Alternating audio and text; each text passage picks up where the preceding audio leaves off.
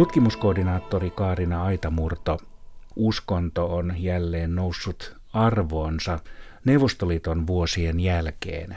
Miltä Venäjän kirkko näyttää tällä hetkellä? No kirkon asema ja, ja näkyvyys ja rooli on kyllä jatkuvasti kasvanut Neuvostoliiton hajoamisen jälkeen.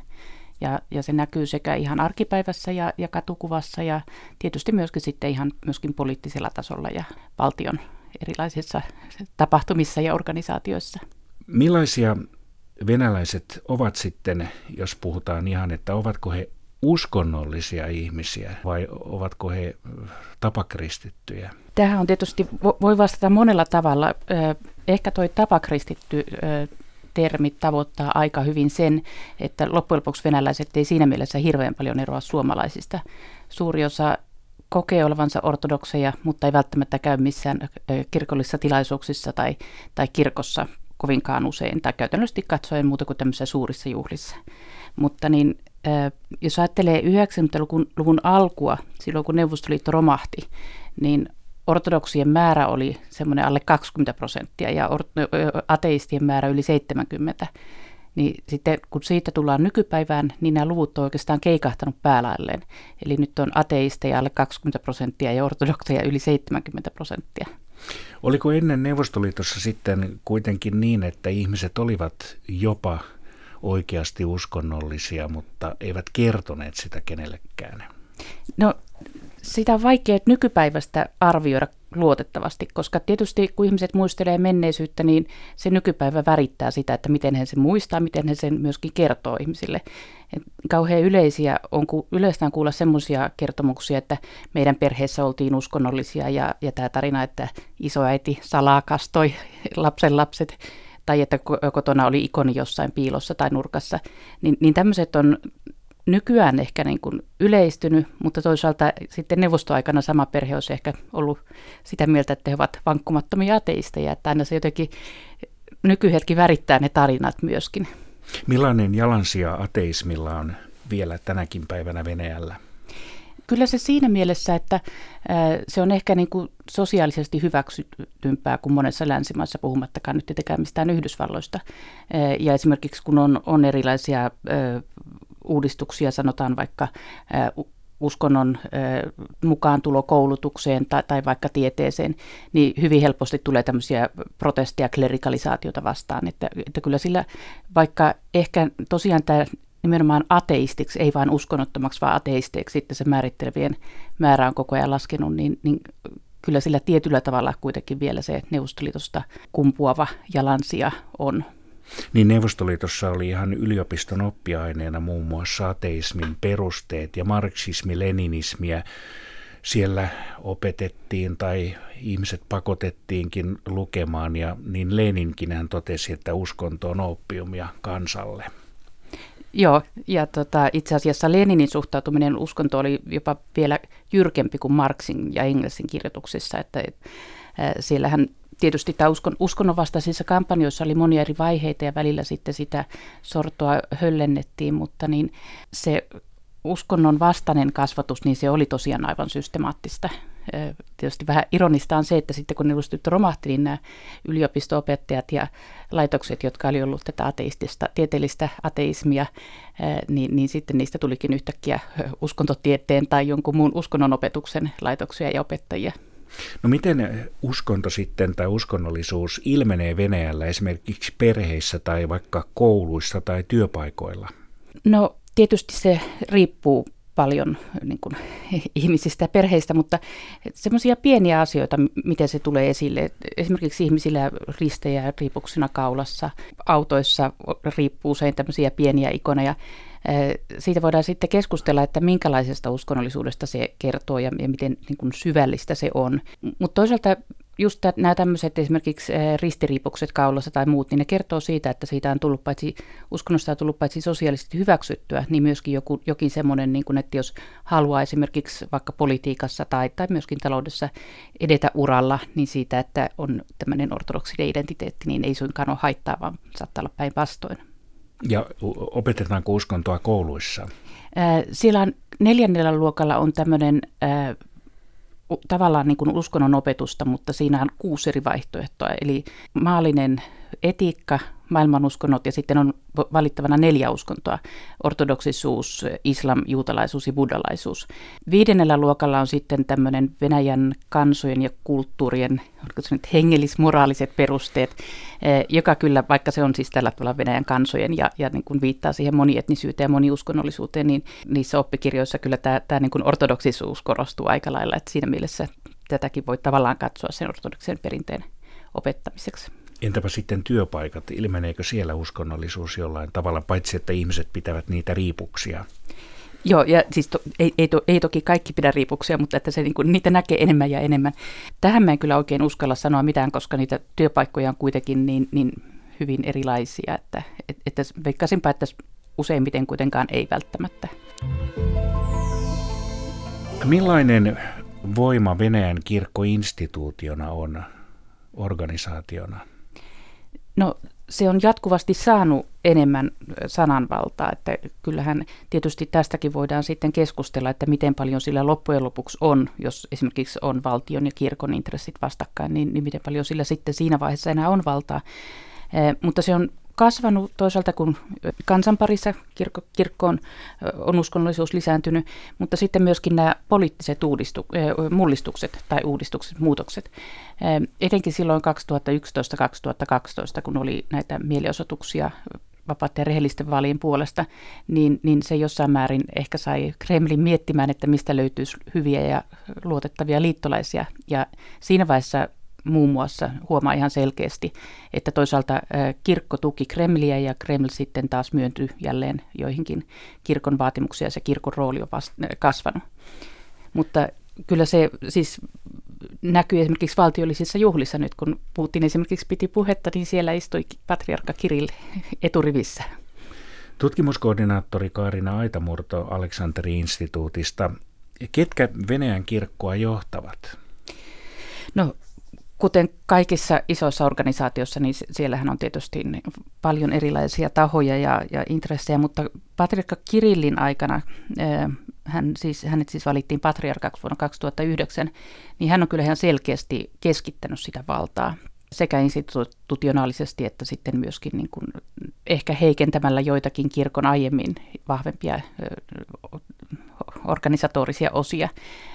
Hän on myöskin ihan selkeästi keskittänyt sitä kirkon viestintää, eli hän pyrkii saamaan sitä moniäänisyyttä, ehkä vähän suitsittua, mikä on joskus ehkä ollut myöskin ongelma, kun on ollut tämmöisiä vähän sanotaanko radikaalimpia näkemyksiä kirkon sisältä.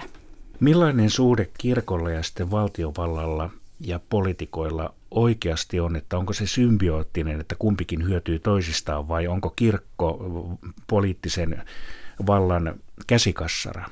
No kumpikin varmasti hyötyy kyllä tästä suhteesta.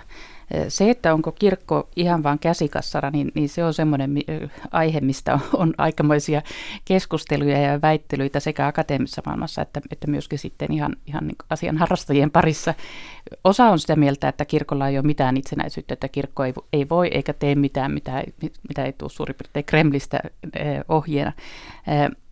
Kyllä mä uskoisin, että siinä kuitenkin kirkko jatkuvasti pyrkii myöskin niitä omia intressejään puolustamaan ja, ja neuvottelemaan ja jopa jossain vaiheessa joskus niin kuin, äh, miettimään sitä, että miten jos esimerkiksi Kreml, Kremlissä jo, jo, vaihtuu johto, niin tota, miten kirkko sitten tulee toimeen uusien hallitsijoiden kanssa. Venäjän kirkkoa ja ylipäätänsä ortodoksista kirkkoa niin leimaa konservatiivisuuden leima ja sitten toisaalta myöskin patriarkaalisuuden leima ja ehkä voi sanoa, että jopa patriotistinenkin leima. Kyllähän nämä aika lailla määrittelee juuri nämä patriarkaalisuus ja konservatiivisuus ja patriottisuus Venäjän ortodoksista kirkkoa.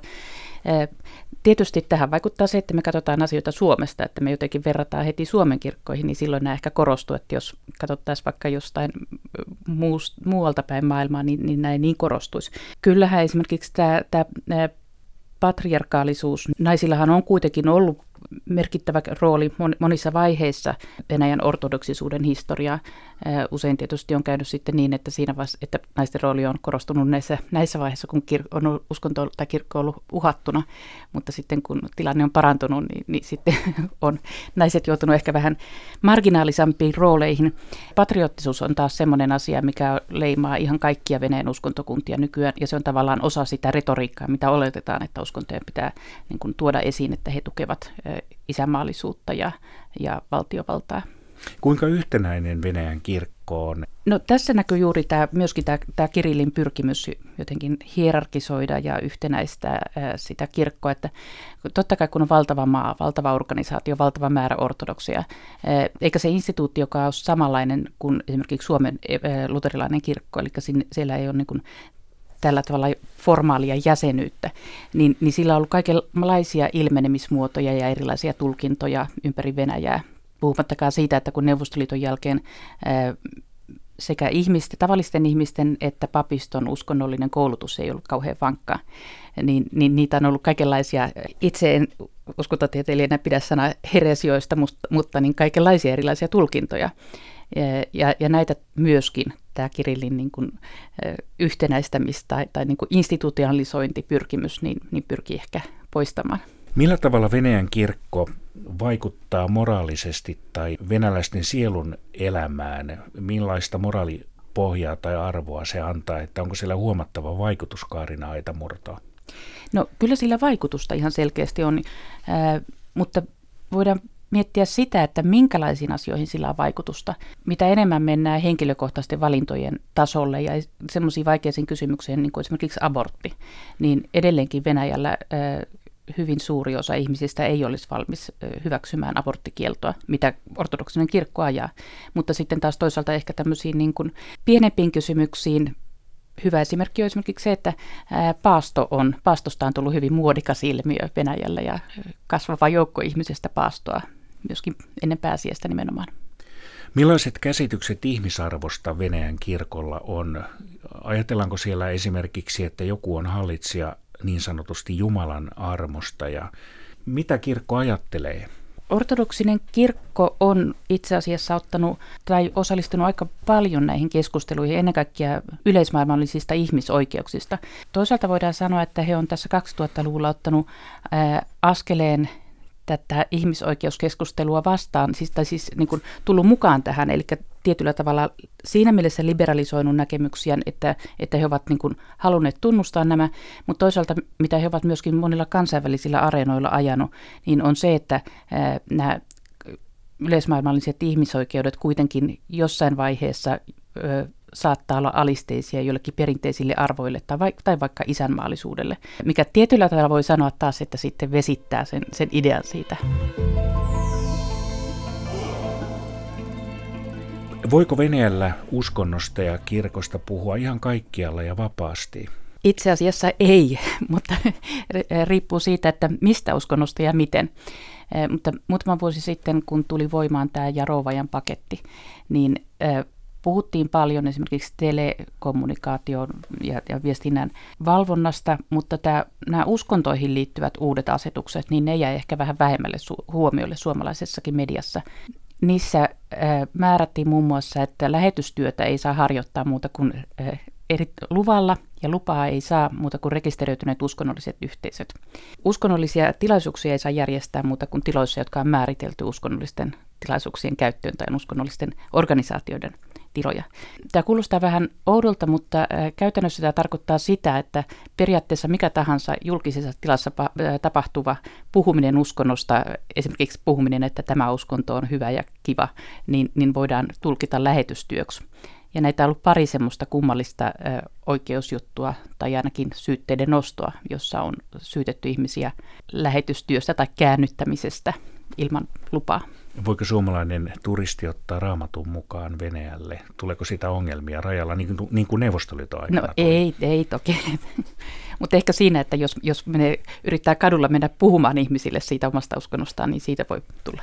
Entäpä sitten Venäjän kirkon varallisuus ja onko siellä kytköksiä liike-elämään?